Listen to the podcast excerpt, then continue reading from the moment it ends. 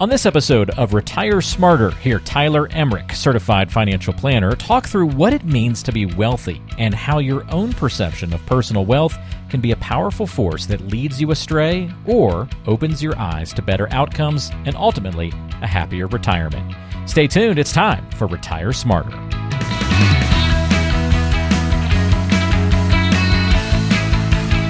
Well, thanks for joining us once again on Retire Smarter. Walter Storholt here with you alongside Tyler Emrick. And uh, Tyler, I'm excited for today's show as we're going to talk about your wealth, your retirement. How can you do it better?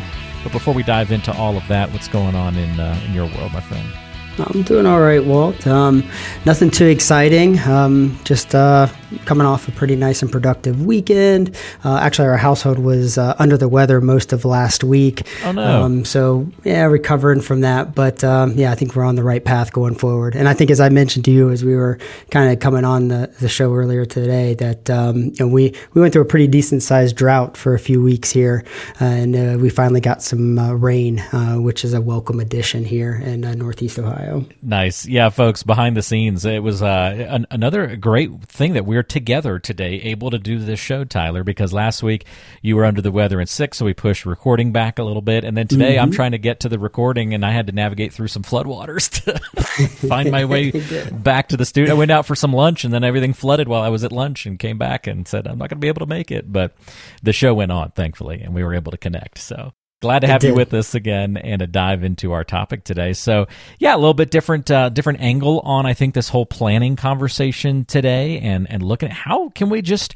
get better, you know, wealth, retirement, our planning process. I would imagine this is a goal that a lot of people, you know, if we're not talking all the technicals, Tyler, if somebody just comes in, they're like, I just want to want to do better with everything that I'm doing. That seems like a natural place to start for a lot of people. It is, right. Well, and I think, you know, as we kind of dive into the, the show today, it's probably important for us to maybe even just peel back the onion a little bit on what, what does it mean to be wealthy? I mean, it's, uh, it's, it's a very relative term. I mean, relative to maybe where you live, relative to your peers, maybe relative to your own personal goals and aspirations. So we all have our own definition of wealth and what it means to be wealthy. And um, it, I think that has a large impact or can have an impact on your financial planning and your outcomes and how you handle your finances. And there's a, a number of terms uh, that we can look at to kind of help quantify wealth. Um, a couple that I have on for today was really looking at it from an income perspective because that's a very easy for us to look at. We can really look at clear, hard data on, all right, hey, let's break out the US household population and, you know, break it down from an income standpoint and see where you fall. And when you look back through those numbers, the median household income uh, in the US is roughly around 70K per year. And if you kind of zero in on households of married couples, uh, that number does jump up to just over 100K per year. And, you know, I, I, wouldn't consider the median household income wealthy, but as we start maybe jumping up and going up that scale a little bit and maybe zero in on the 90th percentile or the top 10% of household incomes, uh, the number does jump up a bit. Uh, it's a little over 200,000. And Walt, I'm curious, does that, um, when I say, two, hey, if you make 200K a year, you're in the top 10% of household incomes in the US, does that feel about right to you? I, I, would suppose so. Yeah, I mean that's it's still hard in today's inflation world to get wrap your brain around what's wealthy and what's not. Right when you see the price of a gallon of milk, but but yeah, well, I, I, I think most people would probably say that that feels like you're on your way to wealth. Yes, absolutely. And and like you said, and I think like I mentioned earlier, I'm sure a lot of it depends on your location and mm, uh, you know where you're at here in, in the good old U.S. Well, we've all seen those stories, in, right, of somebody in California making mm barely making ends meet on six figure salaries because of the cost of living of where they are. Yeah, it's amazing how it's not it's not only to that area of the U.S. anymore, right? I mean, you could probably throw Arizona in there, Texas, Northeast, up in. Uh, uh, New York and down south in Florida too. I mean, all these areas are you know pretty well sought after, and seems like the cost of living and housing prices in particular and things like that have skyrocketed over the last few years. No doubt about it. That's a great point. But yeah, is that 90th percentile? Just out of curiosity, you mentioned household income, so that would be mm-hmm. married married homes, uh, married households included in that figure. All, all households, yep, married okay. households and not. So just a pure aggregate of all households in the U.S. over 200k, top 10 percent. And if we zeroed in on it a little bit more and said, all right, hey, if, uh, what's the top 1%? That's a household that has a little over 570K of annual income coming in, uh, coming in per year. And uh, obviously, you're looking at just income. That's, I think, one dynamic or one piece of the pie. But of course, you know, assets and investments and savings and things like that aren't factored in. We're just looking at from a pure income standpoint. You know, I think another way that I've seen it framed, which I'm going to bring up here because I thought it was quite interesting, is uh, you know some individuals at their work might use uh, Slack, um, which is a communication tool or office communication tool. When the founder of Slack, his name's Stewart Butterfield, he actually had a unique way to look at and try to quantify. All right, hey, what does it mean to be wealthy? And he he broke it down into three levels. And he's like, hey, level one of wealth means you no longer are stressed about debt. Um, so a, you're not worried about paying off, you know, credit card from month in and month out. You know, your mortgage isn't a huge piece of the income pie uh, that's coming in on a, a month in and month out basis. So that's level one of wealth. Uh, as you move up the scale and go to level two of wealth, he's like, hey, this person does not care what items cost at a restaurant. So the amount they spend on a meal is not impacted by their finances at all. And this one kind of I chuckled on it a little bit because I have a brother, a younger brother, and in my household when we were growing up, one of the big things on birthdays, well, was hey, you got a dinner at your choice. Yeah, your favorite place, right? You got it. And inherently growing up, we were of modest means, so our um, creme de la creme place to go was Red Lobster. Nice. And so my oh, brother the cheddar, the cheddar biscuits, man. You can't cheddar biscuits. Yeah. Yes. In my brother's case, and this would tick my parents off so much, but every time he was one of those individuals that when he opened the menu, it didn't care if it had market price next to it. That is what he was ordering, right? So it's like lobster or crab legs, right? Oh, I felt man. like once I was growing up, and he would never finish the plate. So I don't think my parents mind actually paying it once per year for him. But the fact that he hardly ever finished it and actually ate it, I just pushed their buttons so much. Oh, I'm sure. uh, you, you, just brought back a great memory. Uh, that that place for me was IHOP, and and instead of dinner, we well okay. we do dinner some years, but I remember a couple of mm-hmm. specific IHOP breakfasts, and it was like my parents must have been in heaven, and I'm like, I just want the pancakes.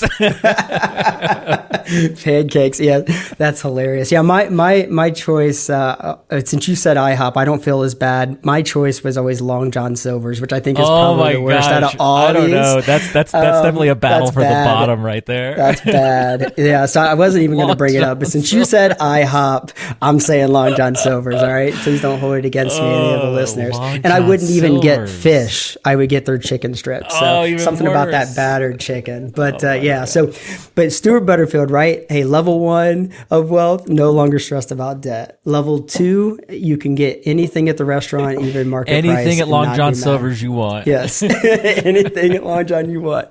And then he had this final level, which was level three, where he said, "All right, hey, if you've achieved the pinnacle, you're an individual who does not care what vacations costs. Right? No, doesn't matter whatever it is. If you want to go, you're going." And that's how he kind of wrapped his arms around. All right, what does it mean to be wealthy, and what does it mean to to him? And I think hmm. that that is an important concept to kind of grasp is like, well, hey, of course, there's no single definition of what it means to be wealthy, but your perceived wealth and where you fit on that spectrum absolutely has an impact on your financial planning and your habits and what you do with your own personal finances. So, for example, over the last couple months, I had an individual that came in and, and sat with me, and uh, this individual, by all accounts, is you know in that top ten uh, 90th percentile of income, would be considered wealthy by most standards uh, if you were, were to ask. And, you know, he kind of slides over his statement when we're sitting there during the meeting. And I'm like, okay, hey, what's this? And he's like, okay, that's one of my accounts.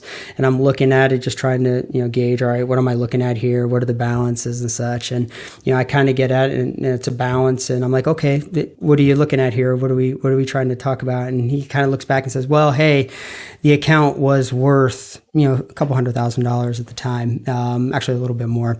The dollar amount, it's not extremely important, but it, it was a good sum of money by all, all, all standards. And I kind of looked at the balance. I was like, okay, what, what happened? Because the, the balance was down about 90% from that. And he's like, well, I picked two bad stocks. And my mouth kind of dropped. And I was like, wait, you, you mean to tell me that over the last couple of years, you've lost you know, a couple hundred thousand dollars on a couple, on just two stocks.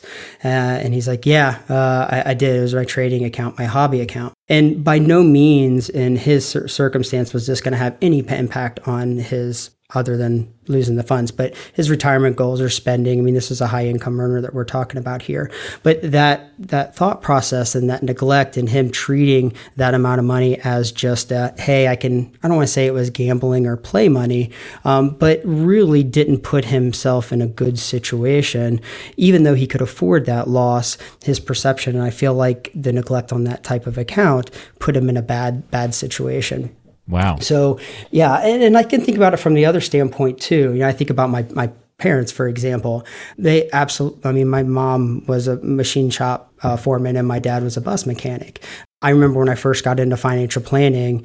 And I wanted to sit down. I was like, "Hey, mom, dad, let's sit down. I'll, I'll take a look at your finances, and we'll do all these great things and do it." And my mom's like, "What do we need financial planning for? We don't have any money, mm. right?" And you know, th- they went through the exercise, not with me, but with other financial planners over the years. And, you know, I think it quickly became realized to them that hey yeah that just means they have less room for error um, because they don't have they didn't accumulate the amount of wealth that maybe they she perceived to be as wealthy i think they had a good nest egg and certainly had enough to you know get to retirement and accomplish a lot of good things that they wanted to but they didn't perceive themselves as being wealthy so they're like well why do i need a financial advisor or why do i need to talk about finances because i don't have any complexity but yet they didn't think about well hey i could what about refinancing my house to a lower mortgage rate? How should I be saving in my retirement account? Are my investments diversified? And all these little things that greatly impact their finances. They just didn't really care to go down that path and try to figure that those things out because hey, they didn't really think that it was really something that they needed.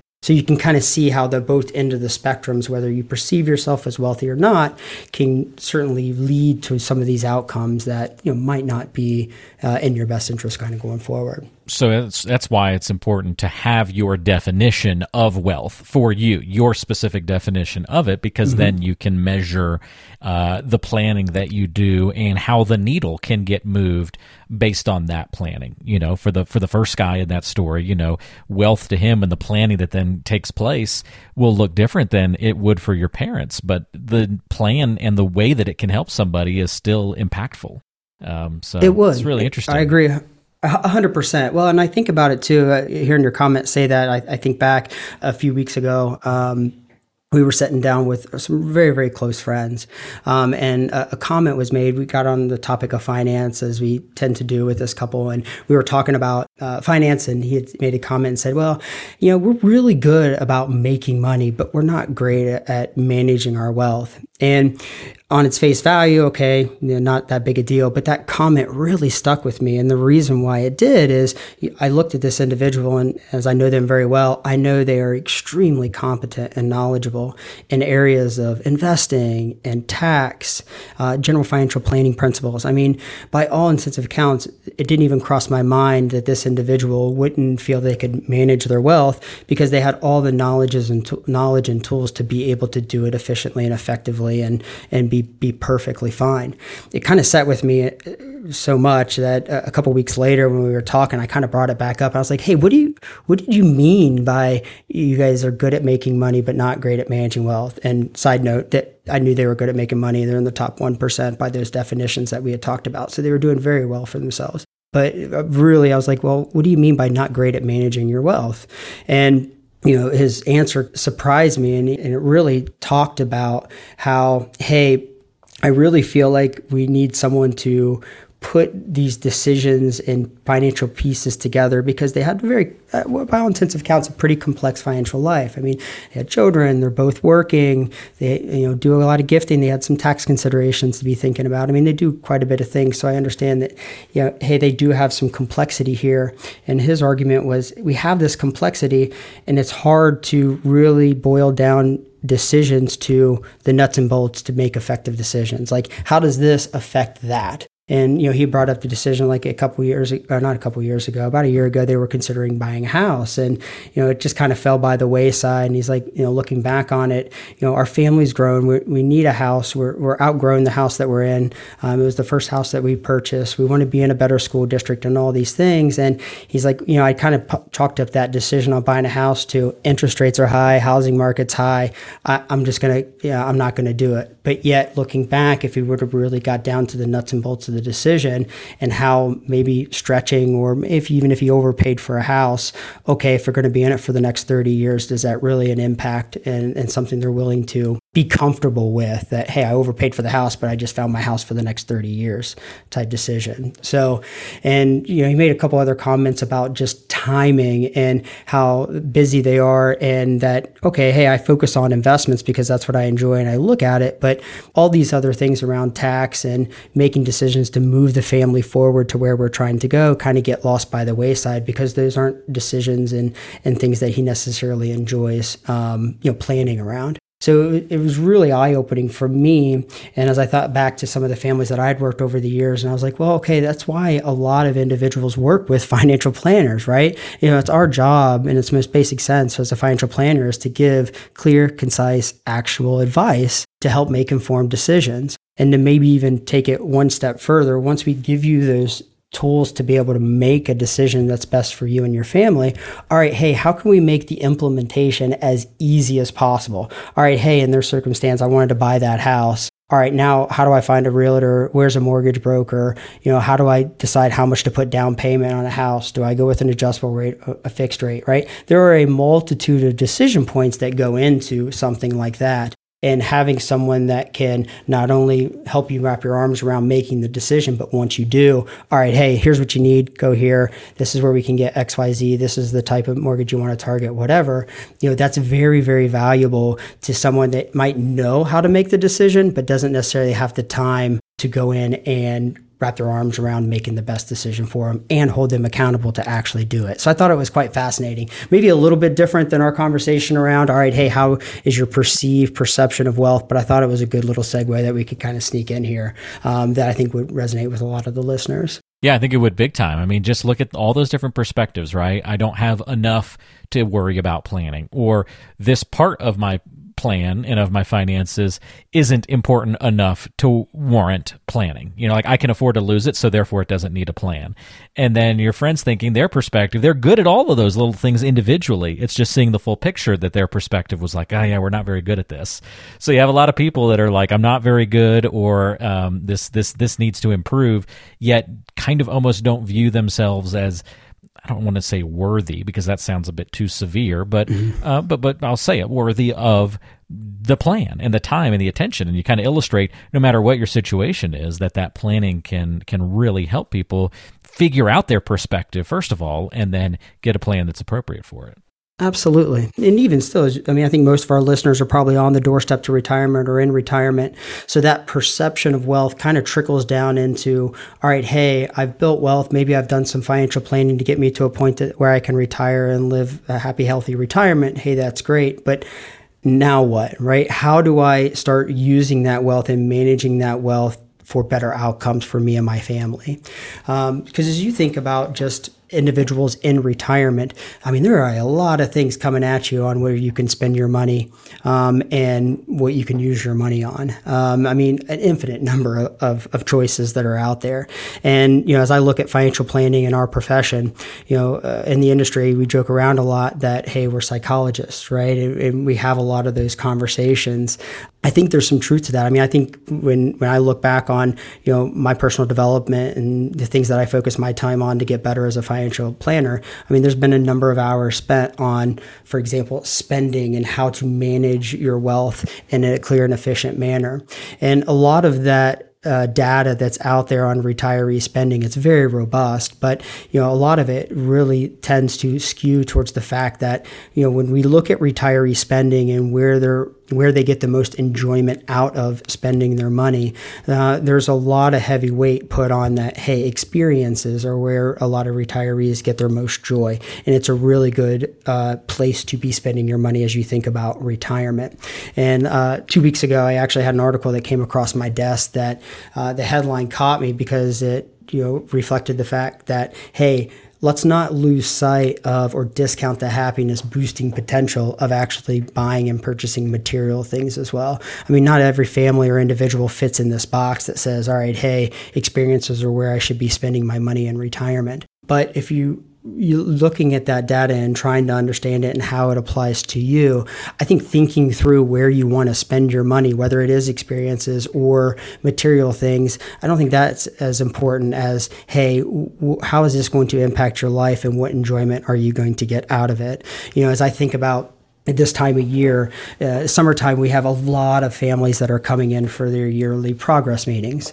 And progress meetings for us, um, what they're doing is they're coming in and we're spending a, the bulk of our meetings talking about their financial plan, their goals, you know, how has things changed from last year to this year? Are we moving in the right direction? And what type of expenses and spending and goals are we trying to accomplish over the next year? And have we positioned your assets in a way that is going to get you there efficiently and effectively? So a lot of these conversations are um, about spending and where individuals and families want to be putting their resources.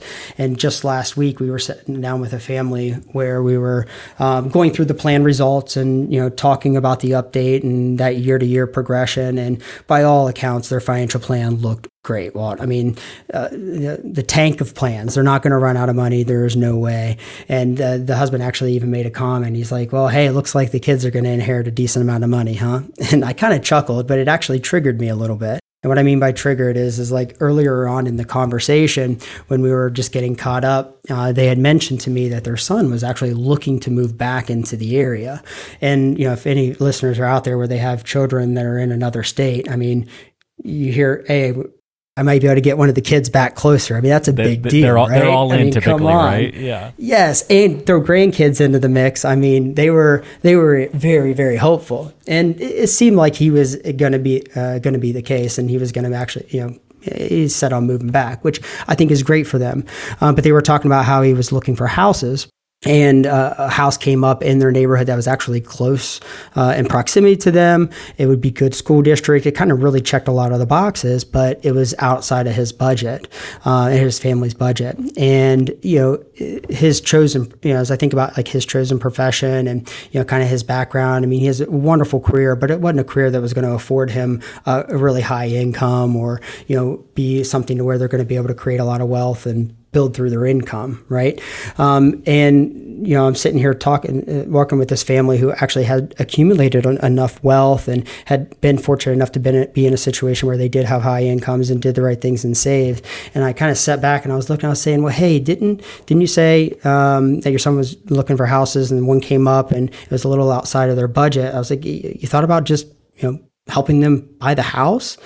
And, you know, he kind of sat back and it took him a second and they were just digesting. And I could clearly tell that they didn't really think about it that way. And, you know, as we start thinking about going back to perceived wealth, this was a family that did not perceive themselves as being wealthy. By all accounts, they were, but they didn't perceive themselves as being wealthy.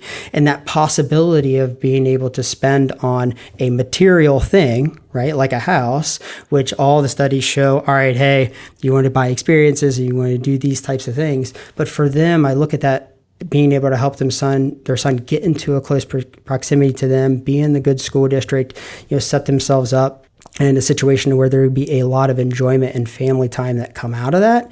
I think looking at those purchases and where they're spending money, you know, there's a lot of value add that's in there. And you know, my job as a financial advisor is to really geek out on all the things on how you can get it done, right? I mean, then I, when they gave me the okay, I was like, oh, well, hey, we can gift highly appreciated stock, or hey, we could do a family loan, or hey, there's all these cool things we can do to be able to get it in a tax efficient way, or, you know, in a way that benefits both families. But at the end of the day, you know, thinking through spending, that's why I think you know, these progress meetings and spending time on your financial plan and updates are so vital and so important, uh, is because decisions like that, that you might not think is possible, if you don't get into the weeds and you have a set time to discuss and talk through them, you know, they might not have ever thought about like, oh, well, hey, what, are we going to get this house? Or maybe we help them. They didn't end up getting that house by the way but i think their their whole mindset on the transition and the move has changed significantly from that conversation which i, I think is going to give them better outcomes in the long run it's really um, cool to see how that comes together, Tyler. Yeah, go ahead. Oh, it is. Well, we had an advisor that was in the office. The way he always explained it, he's like, "Hey, you would always rather give with a warm hand than a cold hand."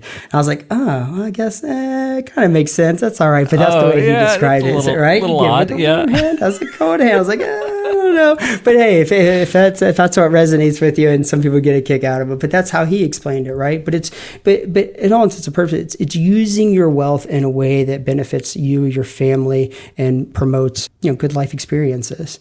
And that kind of as we segue and kind of thinking about finishing up and wrapping up here, and kind of my last point on the podcast, I think it's a it's a nice segue I had a, a one of my uh, families, an individual that I've worked with for a while now. He had sent over a link to me to a YouTube video that uh, I kind of wanted to share. I can't share the video, but um, I wanted to the concept uh, I wanted to talk about because I think it's very prudent. And uh, the title of the video, or not the title for specifically, but the way I think about it is it's think in times, not years. All right, think times. in times, times, not years. Not years. So what does that mean, right? And maybe even another way to think about it is think in number of times, not years. So it's real easy, right, to get caught up in, hey, what's the new latest news cycle? What's going on in the world? I mean, we got a lot of things thrown at us on a day in and day out uh, basis. Where I think it's really hard to lose sight of like ultimately what's important to you in life. Um, really? really? I thought it's been kind of a slow new, news it, year this time. It's been wild. I used to in 2020, I was like, hey, this has been a crazy year, right? I'd say that all the time. And then 2021, hey, this has right. been a crazy year. And then 2022, historically bad bond market. This has been a crazy year. I can't say that anymore, but they're all going to be crazy. Yeah, it, it, it is right. A lot, a lot that's going on. And it's not going to change. But you know, I, I think retirees thinking in a perspective or thinking in terms of number of times or thinking times and not years is extremely important. So, what do I mean by that? But the video had a nice visual on it um, where it kind of broke down um, and basically what happens is the way I want you to think about it. So take your average 60 year old. Um, so if you're 60 years old, typical life expectancy, let's say you, are going to live till, or your life expectancy is till age 90. So that means you got 30 years left. So, about two thirds of your life's behind you, not necessarily abundance of time that's left. And I'm not saying that negatively. I'm, I'm really wanting to say that because I want to drive home the importance of using the time you have left well. So, in this scenario, you're 60 years old, life expectancy is another 30 years. You got about another 30 years left. So, instead of thinking about that in 30 years, think about that in number of times left. So, you can think of it and say, well, okay, I got about 30 more Christmases left all right, hey, I take a trip to Florida one time per year and I always swim in the ocean. I've done it my entire life. Okay. Well, you're probably not going to be able to travel uh, those last 10 years of retirement, let's say. Maybe you're able to go maybe another 20 more trips. So that means that you're going to swim in the ocean 20 more times likely before you pass. Um, and this whole concept of, and the way that they illustrate in the video, it's like literally like you're just taking it out and writing a slash on each things that you kind of have left and the typical things that you do per year and then thinking of it in terms like wow this is about how many more times i'm going to be able to experience that and the one that kind of hit home for me was i mean i got two little girls at home so he had, he had, the comment of the presenter was during the first 18 years of a child's life they will have spent about 90% of the time they will spend with you during that first 18 years. Mm. Because at 18, they move out of the house, right? right? You're seeing them less frequently. You know, you think about even if you have a, um, one of your children that moves out of state and you get to see them a couple times per year. Okay, well, you might only get to see your child 60 more times, 40 more times, and actually going out and seeing them. So I think it did a great job, and I love how it illustrated the point to say, hey, time is precious. Where you spend your money is even more precious. And understanding that, I think, give lead you to better outcomes to spend your money and your wealth on the resources that you want to and the places that you want to that are going to, you know, make that time as most beneficial as possible. Well, I'm thoroughly depressed. I'm sitting here as you're talking about know, all that, Tyler, yeah. going through. I've only got this many times left with that, right? I mean, but that's how eye opening it is. I'm and I'm I'm 35, right? And so I'm sitting here going, oh my gosh. Uh, well, you kind of right. I've only got this many more times to do this, and if we do go on a vacation, maybe we've only got, uh, you know, that this many vacations left in us, or whatever the case may be. And you, you got, I've got, lost talking about it. Yeah. Well, I've, I've, got some aging grandparents, and luckily got to mm-hmm. see mm-hmm. both sets of grandparents just two weeks ago, and was kind of doing some of that same number in my head of like we could literally be down to zero for. I mean, this could mm-hmm. be the last one or okay, may, I can make it back for Christmas, and then there's that one. But boy, even if they exceed kind of current life expectancies, ah, we might be down to three or four, and I'm hoping it's many more than that. But that's the reality that you start to get hit with, and you're you're broadening that out even further to just like all of your life experiences, thinking of them in the number of times. That's really effective. Oh, absolutely. Or yeah, one of the things that they brought up was like books. If you're an avid book reader and you know you say you read ten books a year, oh, your life expectancy is you know thirty years. And how many more books are you going to be able to read? Make sure you pick your titles appropriately. Right. Right. Do I want to spend um, my time appropriately on the books? Yeah. It does. Yeah. So I think it's just frame of mind, right? Whether it's your perceived level of wealth and how you treat your money and or hey, where do you want to perceive or your the best use case of that money? Being very deliberate about it and making sure that you're trying to take a holistic approach to those decisions, I think is you know, extremely, extremely important. And as I kind of think about like a couple closing thoughts here, it's like, hey, don't let your own personal perception of wealth lead to those negative outcomes. Um, and you know, get to a point of clarity and confidence with your own personal wealth and financial planning to allow you to focus on and spend your wealth on what really kind of really matters to you. Um, and I think that'll give you the power to make those better decisions.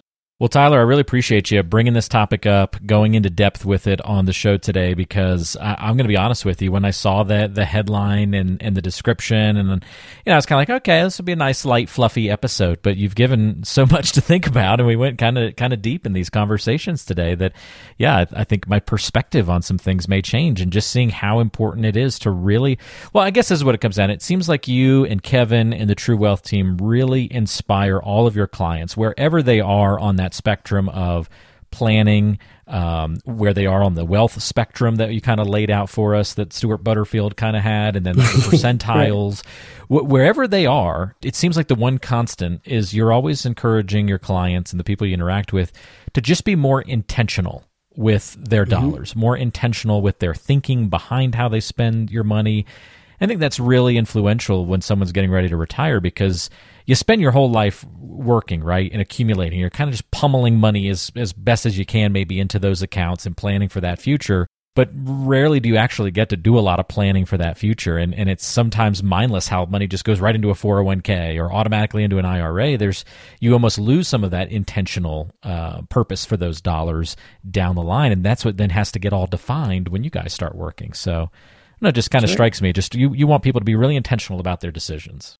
I think it's a wonderful way to wonderful way to put it. Um, I wouldn't say prior to me getting in the industry. And you know, this is my chosen profession but my personality lends itself my personality excuse me lends itself to be kind of more happy-go-lucky right? Internal optimist try to be. Yeah. Um, but you mentioning and bringing up the term intentional i think uh, from my own personal um, life and you know where my family's going and things like that over the years i've become much much more intentional um, with what we're doing not only with finances but experiences and you know the way we try to raise our kids and all that other good stuff. So i think it, it stems out into anything that you do in your life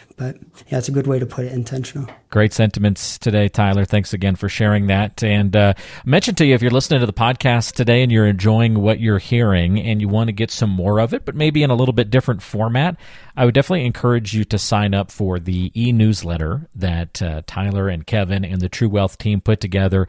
It's a bi weekly newsletter that goes out, keeps you up to date with what's happening uh, in the financial world, things that you should be thinking about if you are just thinking more intentionally, since that's our sort of you know word for the day to kind of end things here, Tyler. If you're thinking more intentionally about your finances, could be a great additional resource for you to add to your email list. I know we get a lot of we all get a lot of emails. Uh, I can promise you there's a lot of good value in these emails that come from the True Wealth team. So if you want to sign up for that, we're going to have a link in the description of today's show that'll take you to the podcast landing page on the site, and you'll see in the sidebar where you can put in your name and your email and subscribe to that newsletter. So it's pretty easy to do. It's on truewealthdesign.com. And again, we'll link to that in the description of today's show.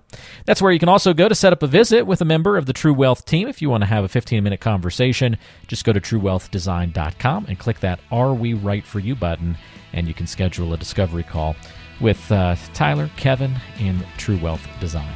Uh, Tyler, thanks for all the help on the show today. Enjoyed this one with you, my friend, and uh, we'll look forward to chatting with you again in a few weeks. Sounds good. See you then.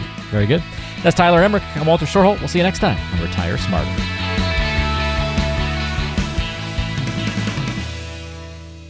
Information provided is for informational purposes only and does not constitute investment, tax, or legal advice. Information is obtained from sources that are deemed to be reliable, but their accurateness and completeness cannot be guaranteed. All performance reference is historical and not an indication of future results. Benchmark indices are hypothetical and do not include any investment fees.